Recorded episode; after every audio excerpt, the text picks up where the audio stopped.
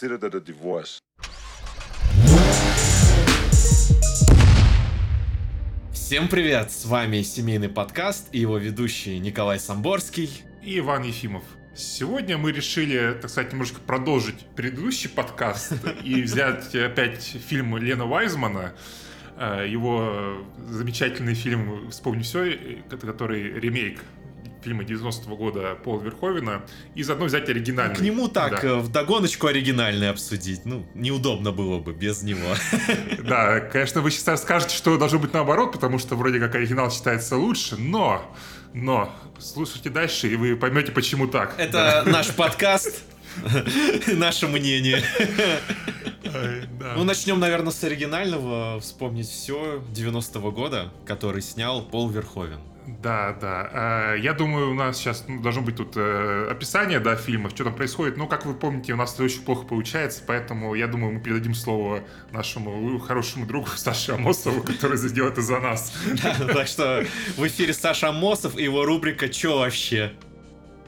Фильм тысяча девятьсот девяностого года Пола Верховена рассказывает про обычного строителя из будущего Дугласа Квейда. Однажды он решает воспользоваться технологией искусственных воспоминаний, поскольку видит себя во сне на Марсе. Его сюжет предполагает, что он становится секретным агентом, который как раз отправляется на Красную планету со своим заданием. Однако процедура и вместе с тем жизнь главного героя быстро превращаются в настоящий кошмар, потому что он осознает, что те самые воспоминания могли оказаться его собственными и совсем не ложными. Куэйд начинает подозревать, что вся его жизнь просто сплошная ложь, включая отношения с собственной женой Лори. Восстановив в процессе связь со своей старой подругой Мелиной, Куэйд в итоге действительно отправляется на Марс и начинает выступать на стороне сопротивления против местных боевиков. Их глава по имени Кахаадин владеет монополией на нормальный воздух Марса, и поэтому все живут фактически под его пятой. Но тем не менее героям удается победить злодеев и запустить тот самый реактор, который выпускает нормальный воздух. Таким образом, люди могут существовать на Марсе, будто бы это была Земля. Однако загадка заключается в том, действительно ли у Куэйда были настоящие воспоминания, или все это время он так и не вышел из процедуры. А в финале показали его лоботомию. Ну, вы послушали, о чем фильм. Да, э, очень, очень хорошо Саша сработал, спасибо вам большое, да. Э, спасибо огромное. Да, аплодисменты. Э, я хотел сразу начать с того, что я смотрел в детстве, лет, наверное, не соврать, в пять, может быть, да. Конечно, такие фильмы нельзя смотреть пять лет, и он меня очень сильно напугал. Но угадай, какой момент меня напугал. Я обосрался с этой сцены с глазами маленький. Нет, не сцены с глазами, понимаешь, чем дело меня напугало? Даже не Куата, да, не этот парень, который в теле этого. Меня напугал робот-таксист почему-то в детстве. Очень сильно. Я не знаю почему. Я прям очень испугался. Ну, это зловещая долина такая, может да, быть. Да, да. И я на этом моменте, я помню, в детстве я перестал смотреть фильм, короче. И, возможно, к лучшему, да. Даже потому что там дальше тоже страшные моменты есть. Вот. И я помню, вот это реально, я смотрю, и мне прям с детства, это, знаешь, какой-то вот неприязнь к этому роботу. И когда его Куэйд его вытаскивает и выкидывает, я такой: «Ей, Юра, он сделал это». Знаешь, мне сложно героя называть Куэйдом, потому что, ну, это Арни во всем своем проявлении.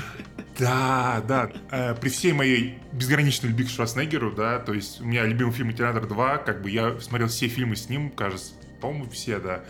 Кроме каких-то новых, возможно, которые уже после его э, губернаторства, да, были.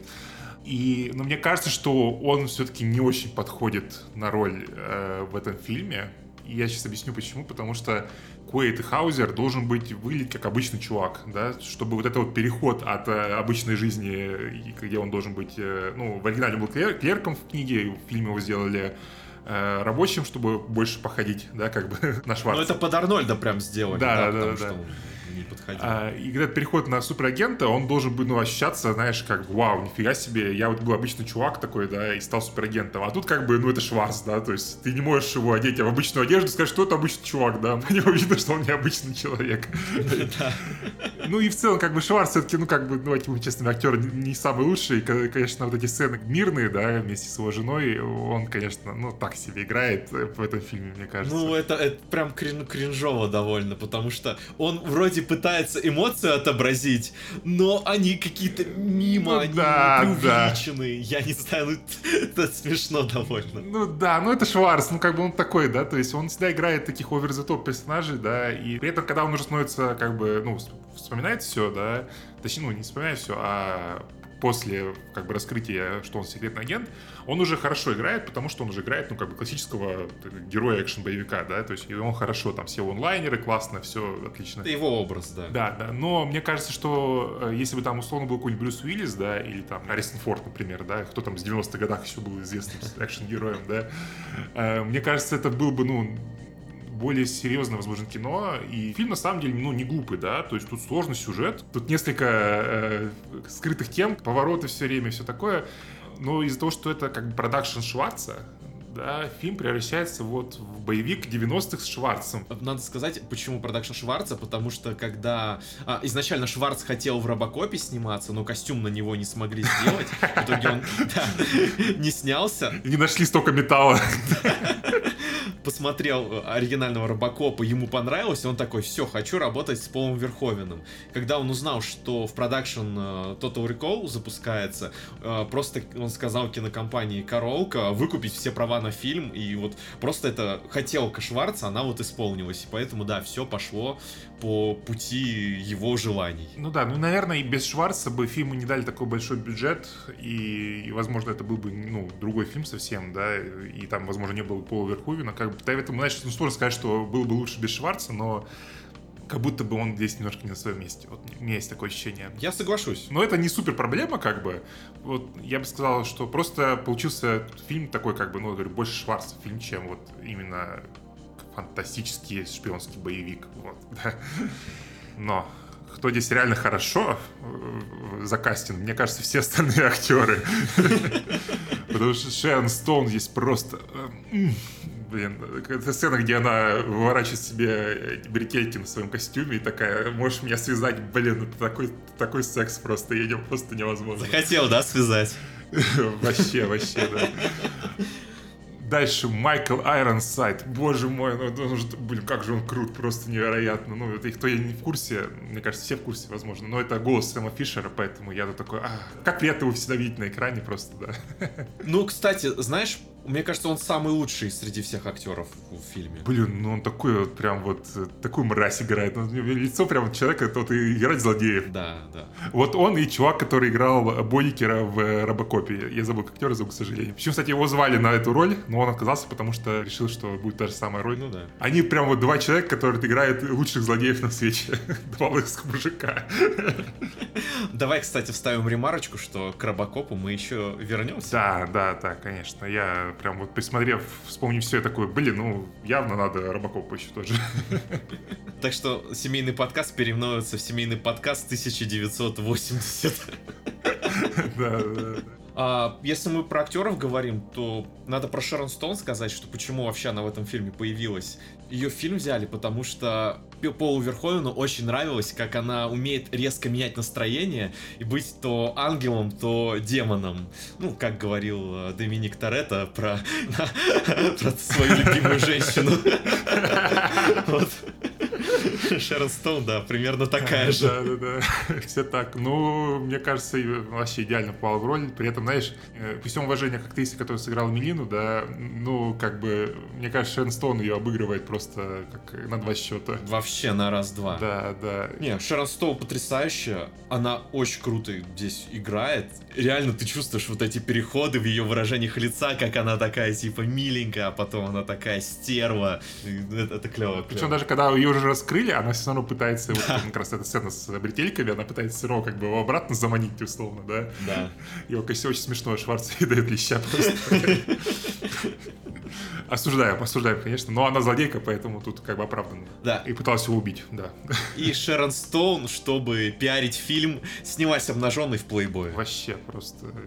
конечно. Я не знаю, мы это осуждаем или поддерживаем. Если это ее заставили продюсеры, то, конечно, осуждаем. Если она сама так решила, то, конечно, поддерживаем. Вот, я так скажу. Согласен. Согласен, да. В любом случае, сам факт очень интересный и да, хороший. Да. А, еще хотел добавить, что, а, ну, немножко забегая вперед, а, мне очень нравится первая часть, его прям очень нравится, вот эта, которая происходит на Земле. В этой части фильм еще достаточно серьезный. Там есть такие вот придурковатые такие моменты с роботаксистом таким как раз, с полотенцем на голове, которая, кстати, отсылка к «Автостопу по галактике». В целом он такой как бы фантастический шпионский боевик, знаешь, приземленный и все такое. И это очень, ну, я в целом очень люблю шпионские боевики. А когда шпионские боевики фантастические, это еще круче. Угу. И поэтому, когда действие происходит уже на Марсе, там уже все просто уходит в фантастику такую дешевую, мне нравится меньше. И как будто бы это немножко два разных фильма. Вот. Но мы к этому вернемся уже, когда будем говорить про ремейк, авторы которого, мне кажется, тоже так же думали, как и я. Вот. Да, да, соглашусь. И да, мне тоже, знаешь, вот впечатление от оригинального «Вспомнить все». Мне очень нравится первая вот эта половина, mm-hmm. когда вся эта шпионская движуха да, только да, затевается. Да. А когда начинается движуха уже с мутантами. Да, инопланетяне, да. да. Ну, как-то мы выглядит все, знаешь, как будто реально другой фильм просто уже да. начинается. И сами декорации внутри Марса, вот эти суперрусские какие-то тоннельчики, ты очень ощущаешь вот именно, что это снимали в декорациях. Декорации, а, а не реальное место. Земля, да, да. она еще ощущается какой-то настоящей. Вот это вот э, киберпанк будущее, где все плохо, много какого-то дыма, грязи. Ты в это еще можешь поверить. А вот Марс уже как-то совсем из другого. Да, потому что, конечно, ну, для того времени это были очень крутые декорации, эффекты. Ну, то есть, например, если сравнить, ну, чуть позже вышел «Судья Дредд», там выглядит, мне кажется, много хуже декорации. Да. Тоже, ну, логичного там футуристичного города, хоть и масштабнее. Ну и в целом, знаешь, там даже персонажи начинают переигрывать. Там вот этот чувак, темнокожий таксист, он прям очень сильно переигрывает. Но вот это я да. не знаю, когда особенно, особенно когда его убивают, ну это как-то выглядит реально очень трешово. Да. Я, я не знаю. Но что важно еще, при всем при этом, миниатюрные эффекты, когда показывается сам Марс, когда показывают трамвайчик, который едет там по Марсу, когда показывают вот эту машину, которая... атмосферная машина, короче. Да. И там вот опускаются эти вот э, штыри, раскаленные в землю, и, и создавая вот пар. Вот этот, да, очень круто. Ну, выглядит очень круто. Я вообще, знаешь, думал, блин, это си джи или нет? Но оказалось, что нет, не си джи, это, ну, да, наверное, не могли так сделать, ну, скорее да, всего, да. девяностый год. Потому что ну, выглядит прям, ну, супер реалистично, хотя это миниатюра. Если мы говорим про миниатюры и графику в фильме, то стоит упомянуть, что это один из ранних фильмов, где использовали макап. А я энтузиаст макапа, как мы все знаем, и очень это дело люблю и применяю. Ой, в работе. Ни разу не говорил про это, Коля, что ты, ты, ты, как мы все знаем. Ну, я думаю, как бы знают люди, кого они слушают. Да не, я угораю, я угораю, просто мне кажется, ты просто вспоминаешь это все время в этом плане. Макап круто. Короче, макап круто. А... Они Арнольда обвесили датчиками, стали снимать с ним макап, чтобы сделать сцену с проходом через рентген, где мы видим скелета, который потом выпрыгивает наружу и оказывается Арни. А, так вот, они обвесили Арни датчиками, сказали ему, что надо нарядиться в черные шмотки, чтобы хорошо это все... Ну, рефлекты датчиков хорошо работали. Но он сказал, что меня одевают костюмеры, я ничего как бы сам менять не буду. А костюмеры что-то заортачились и не стали ничего менять. В итоге отсняли сцену с белыми шмотками, Арни думали, блин, проблемы будут с макапом. Но проблемы с макапом вышли там по другой причине, технически не получилось нормально сделать скелет, из-за чего поняли, что надо все руками отрисовывать. И в итоге из-за того, что Арни не поменял одежду на черную, им очень пригодились футажи в его белых шмотках, и они смогли нормально отрисовать руками уже эту сцену, не применив в итоге макап, но на съемках это все дело было, и Арнольд тоже энтузиаст макапа, поэтому респект. Единственное, что, ну они, конечно, не отрисовывали, это все равно си джи, да. То есть просто они, ну, анимировали вручную по видеозаписи, да. Вот. На самом деле фильм, э, фильм мог быть первым фильмом с макапом в истории, но, к сожалению, из-за того, что не получилось, этого не случилось. И вообще, если обсуждать то, насколько вот практика в фильме использовался, то здесь еще и актеры, в принципе, все драки испол- исполняли сами, и Шерон Стоун готовилась к этой роли, она занималась и тэквондо, она атлетично себя прокачала, что, за что ее Арни вообще респектнул и назвал ее женской версией Терминатора, и за то, что она сама дралась во всех сценах, ее даже внесли в а, Академию женских каскадеров, ее сделали почетным членом. Поэтому ей прям, ну, респект. Блин, за круто, все. Круто, круто, да. Очень-очень круто. Да, и когда драка, драки с ней снимались, в те годы вообще, если женщины дрались в фильмах, то они дрались как кошечки, ага. условно. И это всегда выглядело довольно глупо. То при съемках этого фильма Верховен прям дал установку, что две женщины должны драться не как кошечки, а как мастера боевых искусств. И в итоге эту драку так и ставили. И за что тоже дикий респект и уважение. Ну, кстати, ну, справедливости, опять-таки, вот, мне кажется, Шварц тут тоже... не подходит, потому что когда Шерон Стоун дерется с Сарни, а, она, ну, настолько он больше ее, да, и это выглядит, ну, как-то немножечко все накомично. Я не знаю, ну, то есть, мне кажется, он ее мог бы с одного удара убить просто, ну, как бы, да. Ну да, типа, дев- девка сорок килограмм против сто килограммового шкафа. Да, ну, то есть, опять-таки, если бы взяли бы актера, который бы, ну, более, ну, реалистичных пропорций, как обычному человеку, это тоже работало бы лучше. Поэтому в ремейке все очень круто на этот счет. Да, да, и помнил, забыл, хотел добавить по поводу а, экшн-сцен в фильме. Тут есть две очень крутые экшн-сцены, как на мой взгляд. Это, ну, конечно, сцена на эскалаторе, из-за которой фильм мог получить рейтинг X, и, который не пускает кинотеатр и только продают в отдельных секциях в э, видеосалонах. И они перемонтировали и от очень долго. двадцати одного года. Да, двадцати одного года они перемонтировали, чтобы получить рейтинг R, который от семнадцати лет. Потому что, ну, там, конечно, жесть, убивают кучу гражданских, там везде эти сквибы, кровяные пакеты, да, все взлетается очень круто. И... я дико жалею, что сейчас вот почему-то перестали снимать вот именно когда вот эти, вот, знаешь, прям вот разрываясь куски вот одежды, знаешь, кровяные пакеты. Да. Почему никто так больше не делает? Тарантино использует их до сих пор. Потому что маркетолог... маркетологи боятся, что в кино никто не пойдет на это все. Мне кажется, так. Да, ну я имею в виду... Не, я понимаю, когда фильмы не, не, рейтинг, не с рейтингом R, да, это понятно. Но даже фильм с рейтингом R, его не используют сейчас. Либо делают си джи-кровь, либо все равно какие-то, знаешь, вспышки, облачка дыма кровяного, да.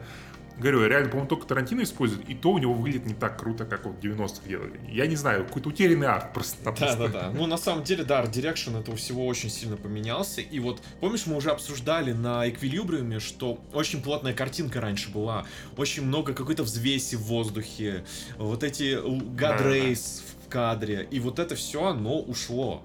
И оно осталось, да, в той эпохе. Это грустно на самом деле, потому что зачастую сейчас картинка очень чистая, и вот как раз то, о чем ты говоришь, вот эта вся кровь и ощущение материи, оно тоже осталось где-то там. При этом как будто бы даже когда снимают на какие-то старые камеры, линзы, да, все равно нет вот этого эффекта девяностых, я не знаю, как объяснить еще. Это интересно, на самом деле, какой... наверняка есть какое-то исследование на эту тему. Вот, и, конечно же, да, сцена в конце, когда Квейд и Мелина используют дупликатор, этот, который создает голограмму. Мне кажется, тоже очень прикольно поставлено, когда Шварц там такой... Вы думали, что это я настоящий? И это да. Начинает их стрелять, короче. Тоже очень клевое. Есть феномен культовых фильмов, который мы иногда уже затрагивали, обсуждали. И вот один вообще из признаков культового кино — это какие-то... калеки, инвалиды, мутанты в фильмах. И вот как раз «Вспомнить все» очень под это подходит, потому что он стал уже культовым за то время, которое прошло, и в нем как раз вот мутанты все, они показаны такими инвалидами, и мне кажется, это забавно подтверждает вот это правило культового кинематографа. Ну да, да, есть такое, наверное. Ну и про концовку. Как, я думаю, все знают, кто смотрел этот фильм, то есть тут же есть вот эта вот тема, что мы не до конца понимаем всю реальность, или Квейду, ну, реально ударило в голову, как бы он лежит в коме, и это все галлюцинация, да. Вот. И фильмы дают намеки на то, что как бы это не все не по правде, когда к нему приходит глава Рикола и начинает ему рассказывать, что ты, чувак, бредишь, короче, это все не по-настоящему, но Квейд видит, что у него течет как бы пот, когда он ставит ему пистолет и понимает, что он на самом деле это реально человек, он реально боится умереть как бы сейчас. И убивает его. И в конце, но, как мне кажется, это было бы очень клево все там полнамеками давать, да, и ты до конца не знаешь, где правда, где вымысел. Но в конце, как бы, Квейд прям говорит, что, мол, а что если все это было сном, знаешь, прям в лоб.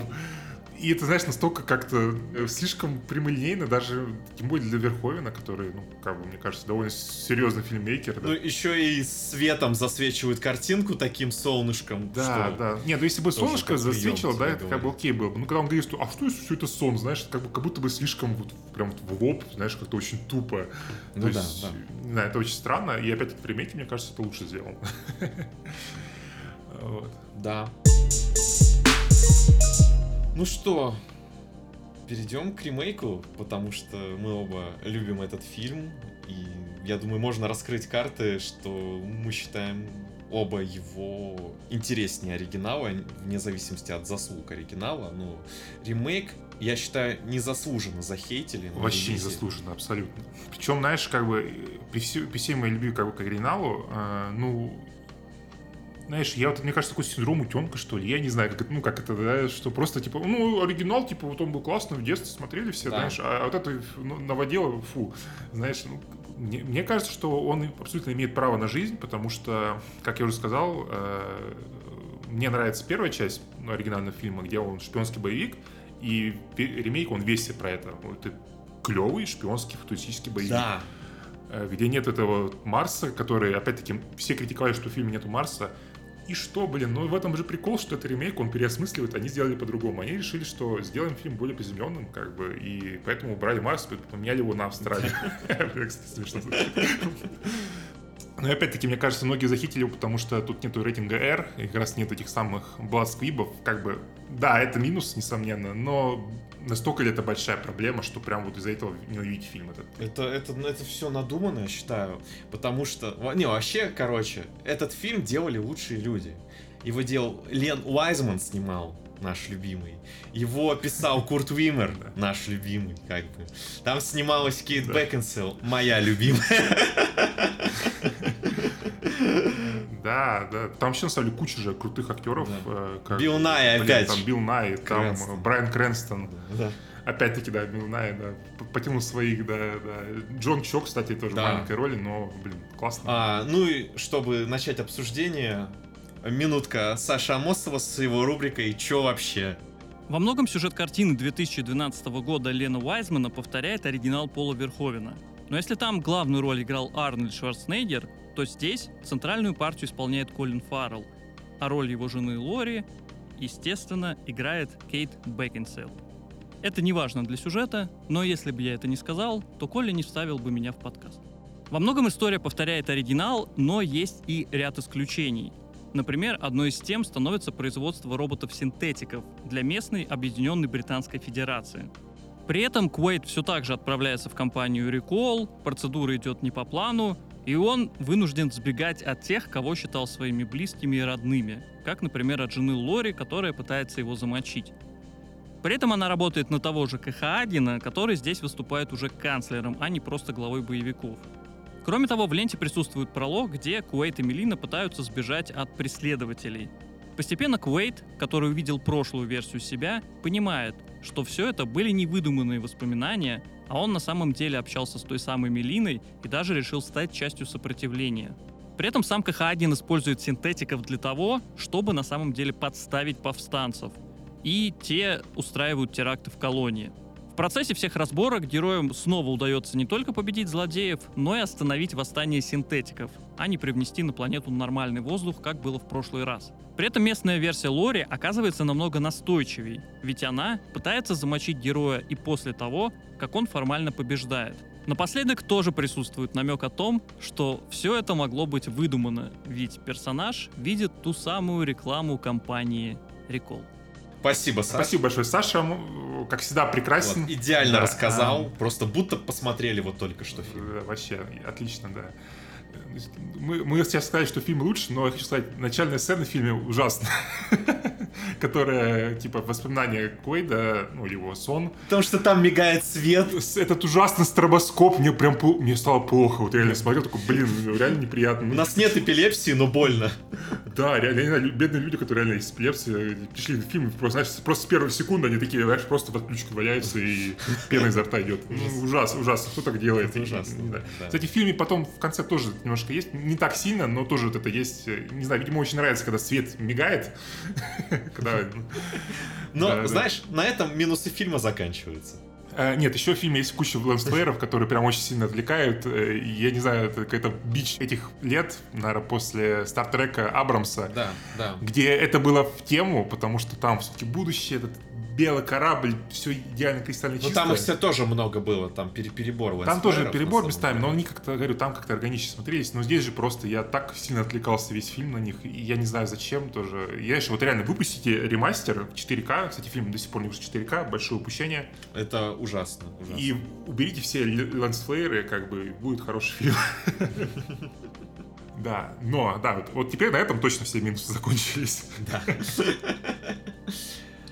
Во-первых, главного героя играет Колин Фаррелл, который реально выглядит как свой герой.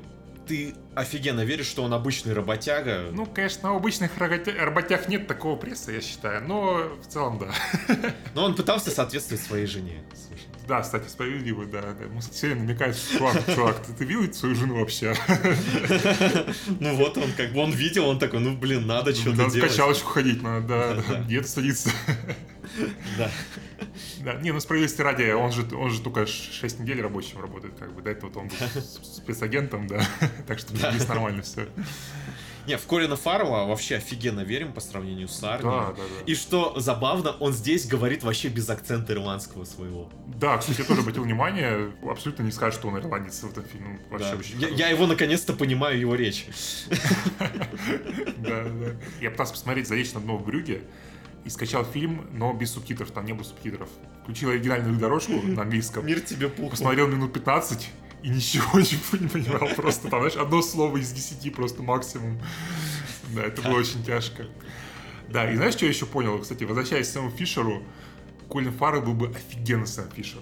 Вот, просто вот как лицо его, оно прям очень было похоже. И причем он сейчас по возрасту прям идеально подходит. Вот, я прям не мог отделаться от этой мысли весь фильм. Ну, слушай, он играет тоже спецагент. Колин, если ты нас слушаешь, пожалуйста, договорись. Да, кто там снимает? Netflix?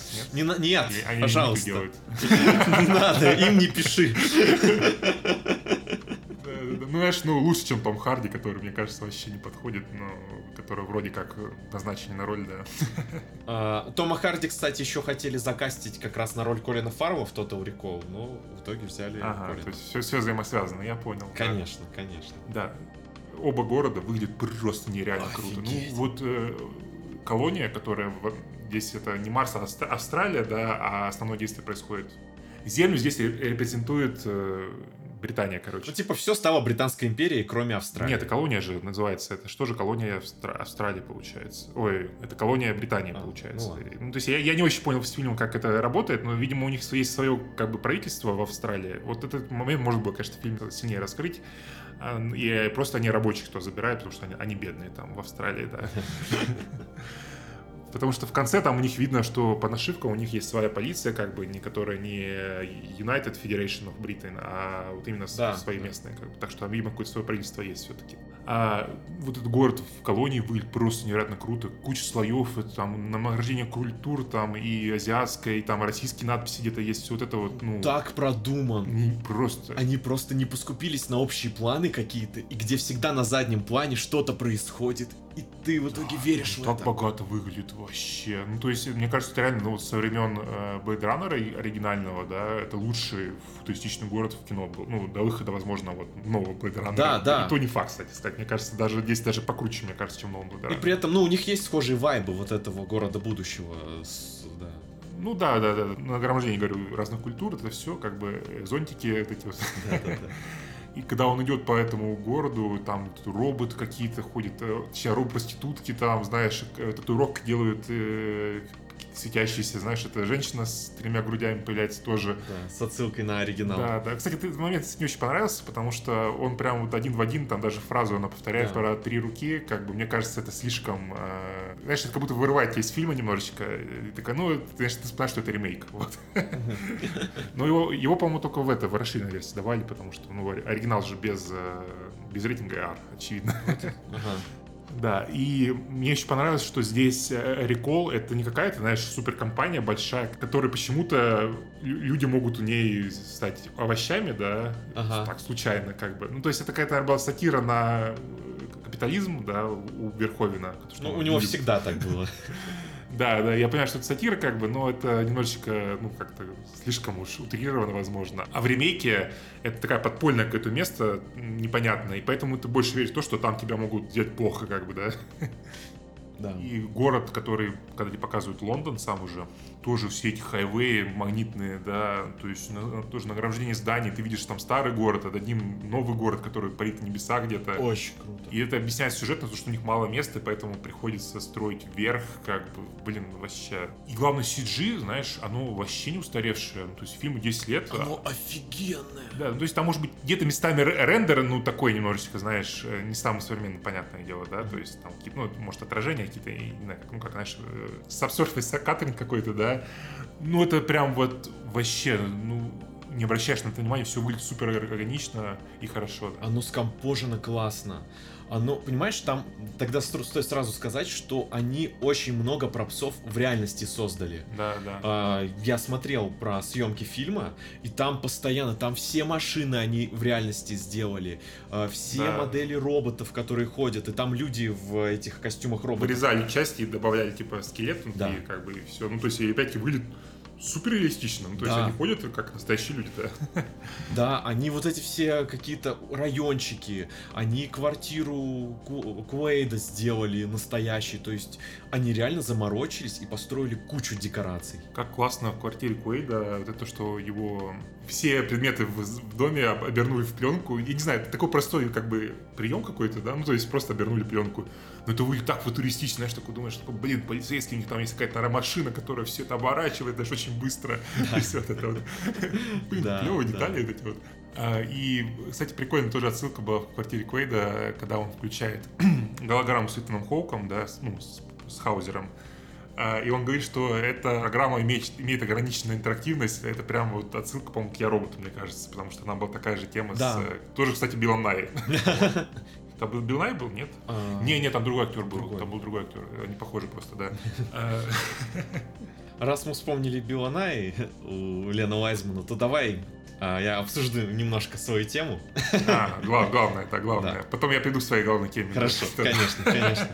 А, знаешь, мне кажется, это один из немногих фильмов, где Кейт Беккинселл играет. Да, слушай, она очень хорошо играет в этом фильме. Она прям отличная, и она крутая в фильме, она такая прям бэд-бич. Он, да, я у, прям в восторге был, да. У нее получается вот эта тема, что и была у Шерон Стоун, то быть каким-то ангелочком, mm-hmm. то демоном, потому что она тоже там подыгрывает, то такая она милая в полотенчике ждет Куэйда, что все с ним будет хорошо, а потом она скидывает с него и такая пошла мочить. А, дикий респект Я ей. бы сказал, что она, она даже лучше, мне кажется, чем Шерон Стоун. Да, да, на самом деле, соглашусь. А, то есть ди... она прям такая терминатор, она прям... Просто, знаешь, без этого, без остановки преследует героев вообще да. весь фильм.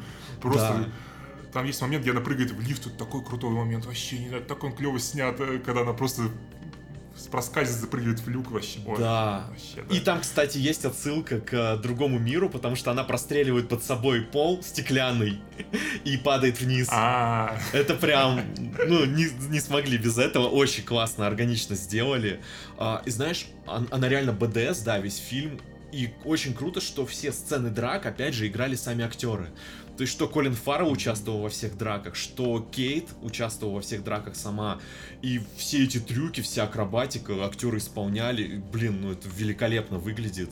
И очень динамично. Да. И тут, кстати, есть ее signature move, так сказать. А. О, да!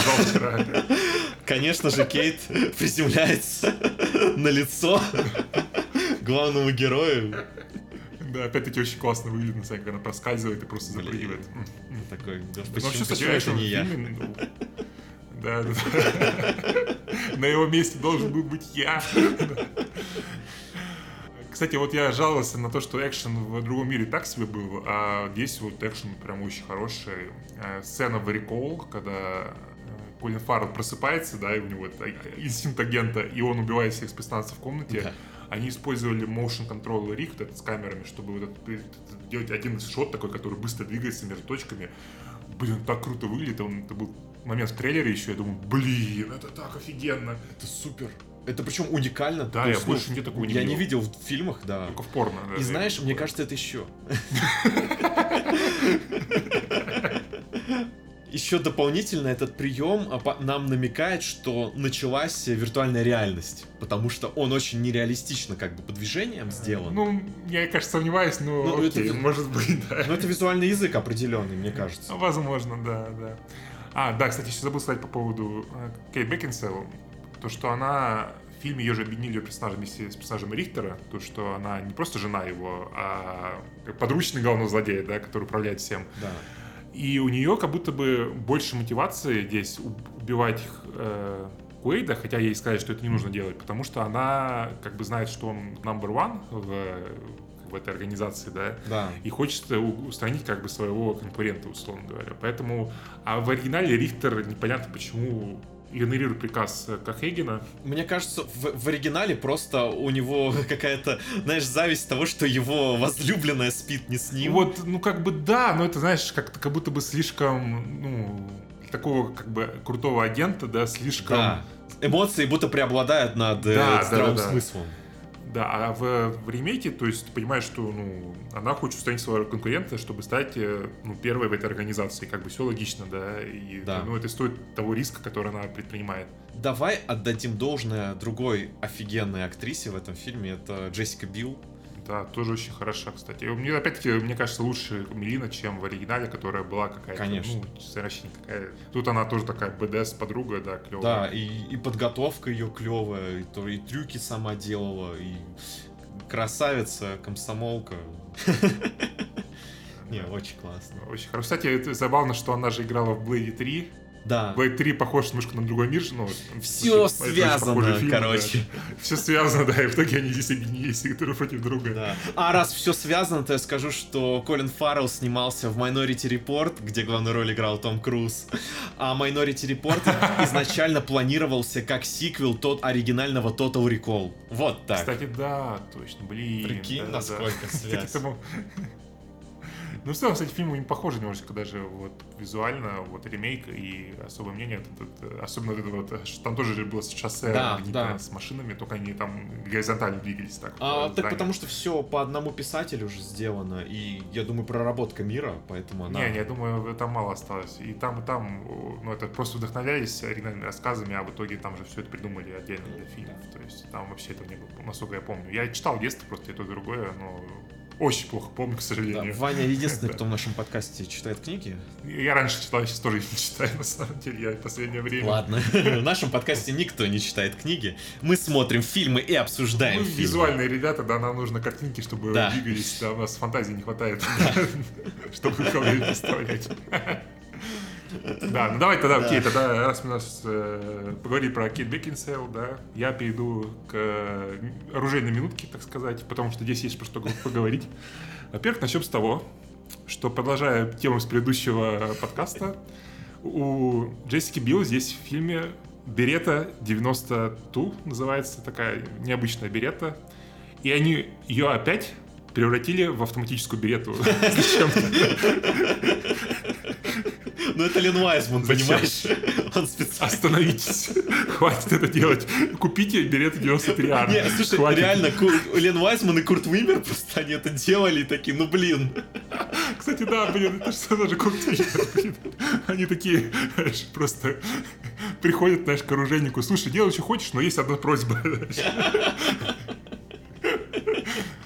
Через десять лет поймешь, когда послушаешь подкаст да, про наши фильмы. То есть мы, мы, возможно, первые, знаешь, кто это заметил. Возможно, да. На самом деле в ремейке не так прикольно с оружием. Там они просто используют обычное оружие, добавляют им какие-то компенсаторы, вот как, как с как раз беретой, либо вообще ничего не добавляют, и просто типа, ну вот футуристичное оружие там. А вот в оригинальном фильме на самом деле очень прикольно. Там э, они используют в качестве основы оружия Куэйда, это Гонс си зет джей пистолет, который э, реально там где-то в трех или четырех фильмах используется все на все, то есть прям очень, очень уникальное оружие, там сделали пару сотен штук всего. И он был, например, в сцене в «Железном человеке два», когда Хаммер демонстрирует оружие, если помните. И вот это реально вот Total Recall и «Железный человек два» — это два фильма, где этот пистолет есть как бы из крупных. Вторая тема, которая мне понравилась, это в оригинальном Total Recall есть дробовик Панкор Джек Хаммер. Тоже такой, знаешь, стейпл фантастики, э, потому что это дробовик, который не существует на самом деле. Есть только один прототип, и который даже не стрелял, и все. Но он есть куча разных фильмов, игр, и, например, он был в Far Cry в оригинальном, если помните, дробовик автоматический. То есть у него такой очень ну, своеобразный дизайн, такой, как труба выглядит. Вот. И еще прикольная тема. В качестве основного как бы, оружия спецназа в Total Recall используется слепленка Калита. А, потому что он прям был во всех фантастических фильмах девяностых-восьмидесятых годов. Там «Робокопе два», «Робокопе три», э, в «Танго и Кэш», например, он был. Потому что он очень выглядит необычно. Основное оружие — это Крисс Вектор, это пистолет-пулемет, который тоже стал такой как бы своеобразной клише фантастики, когда берут этот пистолет-пулемет, такой, ну это фантастический пистолет-пулемет. Вот. И такая как бы немножечко получилась зеркальная штука, потому что, по-моему, Total Recall, ремейк, это вот один из первых фильмов, где вот прям использовали Крисс Вектор как вот в качестве фантастического оружия. Да, вот, все, оружие на минутку закончилось. Спасибо, это, ну, на самом деле прикольно узнавать все эти штуки и в итоге понимать, насколько заимствования в разных фантастических фильмах идут относительно оружия, и насколько местами там довольно узколобо мыслят оружейники фильмов, убирая одни и те да, же. Да, ты еще поговори, когда мы будем говорить про пистолет Робокопа в следующем подкасте, ох, там будет интересно. Хорошо, я уже готовлюсь, моя любимая рубрика. Да, да. Знаешь, я хочу поговорить о том, что у Total Recall есть режиссерская версия, которая, мне кажется, довольно важные вещи добавляет да, к да. фильму. Это Итан Хоук, которого полностью вырезали из театральной версии. Почему, интересно? То есть его даже из титров убрали, титров убрали как да. бы. Это очень странно. Д- довольно, кстати... Мне кажется, прикольная сцена подводки к его появлению, когда Колин Фаррелл начинает играть на фортепиано, и это, получается, его мышечная память, которая активирует как раз э, вот эти технологии в его доме, и это прикольно. В итоге там появляется вот эта голограмма Итана Хоука с ограниченной интерактивностью, который оказывается нас- его настоящим Куэйдом, настоящим Хаузером, его оригинальной внешностью, который ему поясняет да. вообще про эту всю движуху, чё к чему по-настоящему. И это, мне кажется, влияет на восприятие фильма, потому что э, в театральной версии, получается, добавляются сомнения, что персонаж Колина Фаррелла на самом деле работал на главного злодея, а в режиссерской версии ты понимаешь, что его пытаются обмануть и внести какие-то сомнения в него. Потому что на самом деле все-таки он за повстанцев, за сопротивление. Не, ну, подожди, мне кажется, что здесь все равно остается это сомнение, потому что, ну, он мог же записать это, ну, Хаузер мог записать эту голограмму, в том числе, чтобы ну, продолжить эту легенду для уже Куэйда, нет? Ну, сомнения могут быть, да, как в оригинале. Но мне кажется, просто это все равно как бы говорит нам вот о какой-то линии определенной, которой, по крайней мере, Куэйд может придерживаться относительно своих поступков, почему он, ну, делает выбор какой-то. Ну, да, да. Ну, кстати, возможно, они вырезали, потому что до этого уже была уже сцена, где Хаузер, ну, только уже с лицом Колина Фаррелла э, в этом в ячейке пока, да. ну, тоже, тоже запись есть, как, возможно, они решили, что это слишком похожая сцена и поэтому вырезали, не знаю. Может быть. Ну, кстати, мне очень, очень понравилась сцена с э, пианином, потому что вот она добавляет какой-то человечности персонажу. То есть он типа раньше умел играть на пианино, и да. сейчас он вспоминает это, у него прям улыбка на лице, и это, знаешь, какой-то элемент, что он э, потерял какую-то жизнь свою, да. Да, да. Кстати, это вот реально круто. в этом В этом фильме там больше какой-то глубины, потому что ему а, же Матес. даже... Матес, да, да.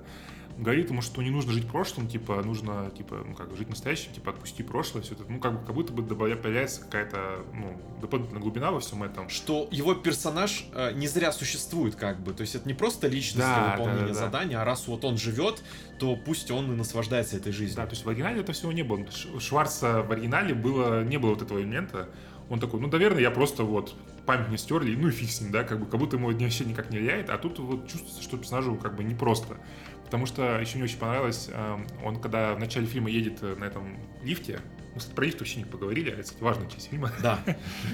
Да, он читает книжку Иэна Флеминга про Джеймса Бонда, шпион, который меня любил, и как бы потому что видно, что ему реально не хватает вот этой движухи шпионской какой-то, да, то есть, э, да. и опять-таки делают его человеком, то есть он читает книжку про то, что он хочет как бы испытать в своей жизни, это прикольно. То есть, опять-таки, в оригинале Куэйд просто хотел полететь на Марс, потому что, ну, фиг его знает почему. Да. Хотя, учитывая, что Марс — это вообще какая-то дыра страшная, почему туда хочет, неясно.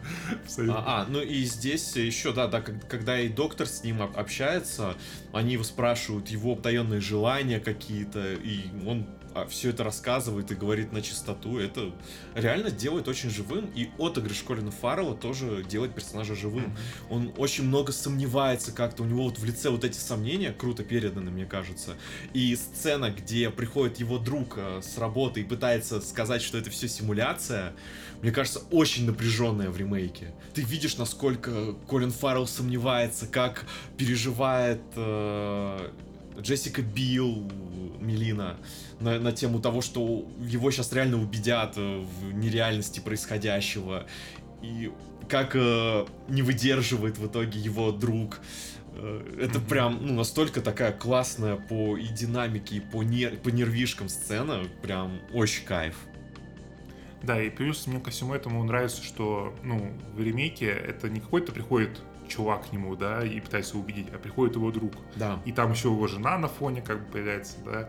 Да, а, типа ну, она вот не... стоит, а, и Колин Фаррелл пытается какие-то нестыковки найти в этом, где она работала, не работала. Да, и классно объясняют, что, да, да, что, ну, чувак, ты это все себе придумал, у тебя в голове каша, все такое, да. Ты все путаешь там, да, ты представляешь меня в бронежилете, все вот это. Ну, прикольно, да, такая прям идет игра, знаешь, это как диалог в...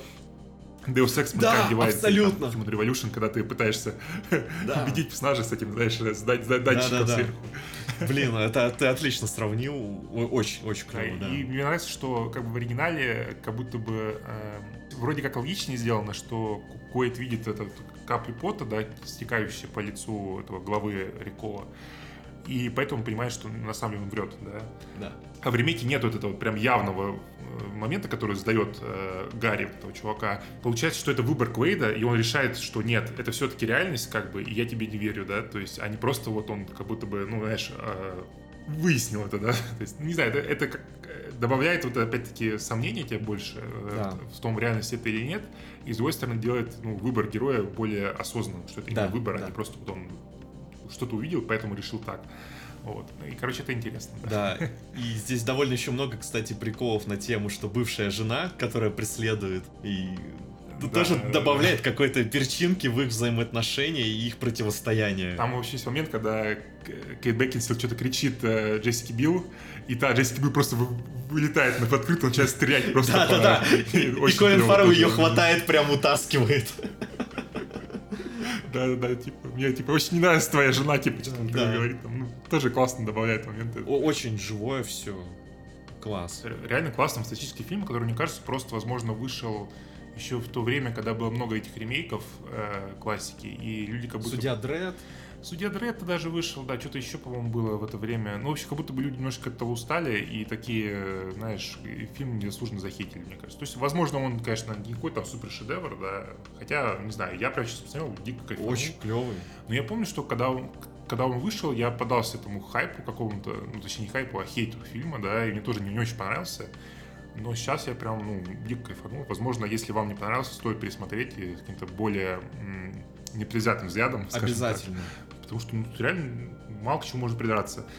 Ну, знаешь, давай поговорим про лифт все-таки, наверное, мне кажется, потому что я прям помню, я смотрел рецензии всякие разные, и все прям, все придирались к этому лифту, то, что это, типа, нереалистично, да.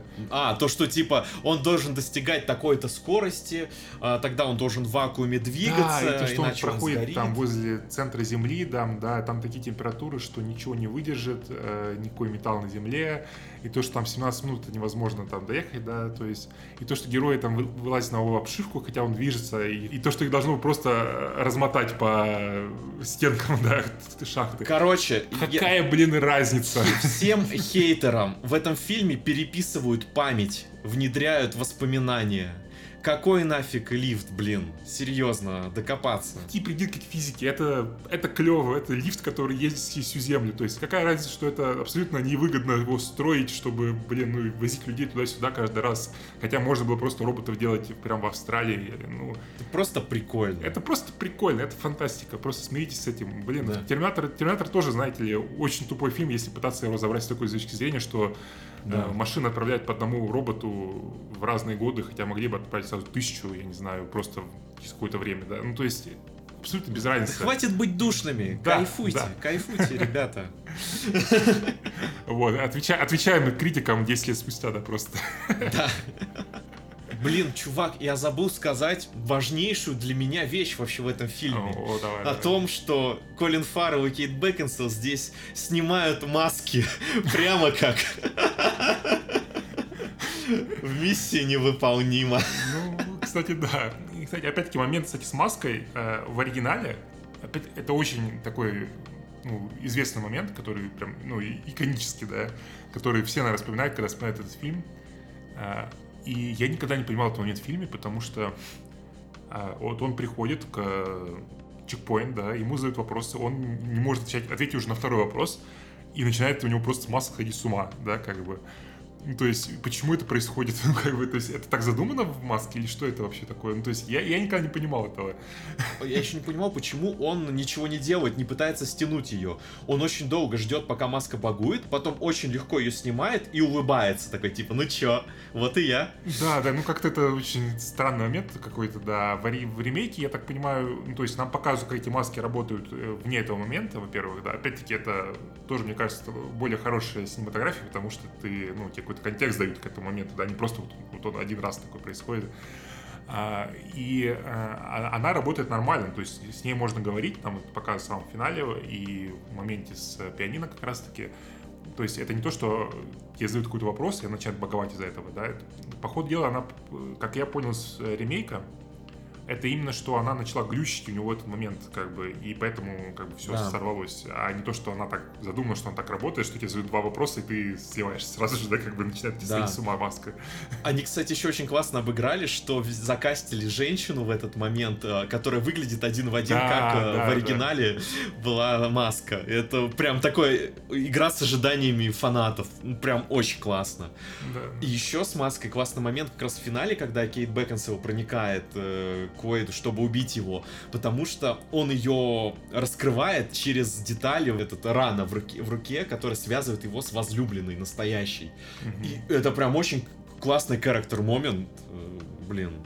Да, респект, да, ну, единственное, что я могу, наверное, тоже придраться к этому моменту, вот, точнее, в начале, когда он показывает, это то, что, знаешь, это слишком какой-то, какого-то из индийского фильма, знаешь, у тебя шрам, и у меня шрам, знаешь, то есть это как бы немножечко, знаешь, такой чизельный момент, но в целом это не проблема, как просто я такой, типа, ну, типа... Но он хорошо в итоге в финале да, играет. Да, да, хорошо срабатывает, да, да, на самом деле, ну, это хороший сетап, на самом деле, в итоге. Не знаю, возможно, еще можно придраться к этому фильму, то, что здесь есть Брайан Крэнстон, и он играет какого-то, м- как сказать, совсем уж клишированного злодея, у него мотивация, ну...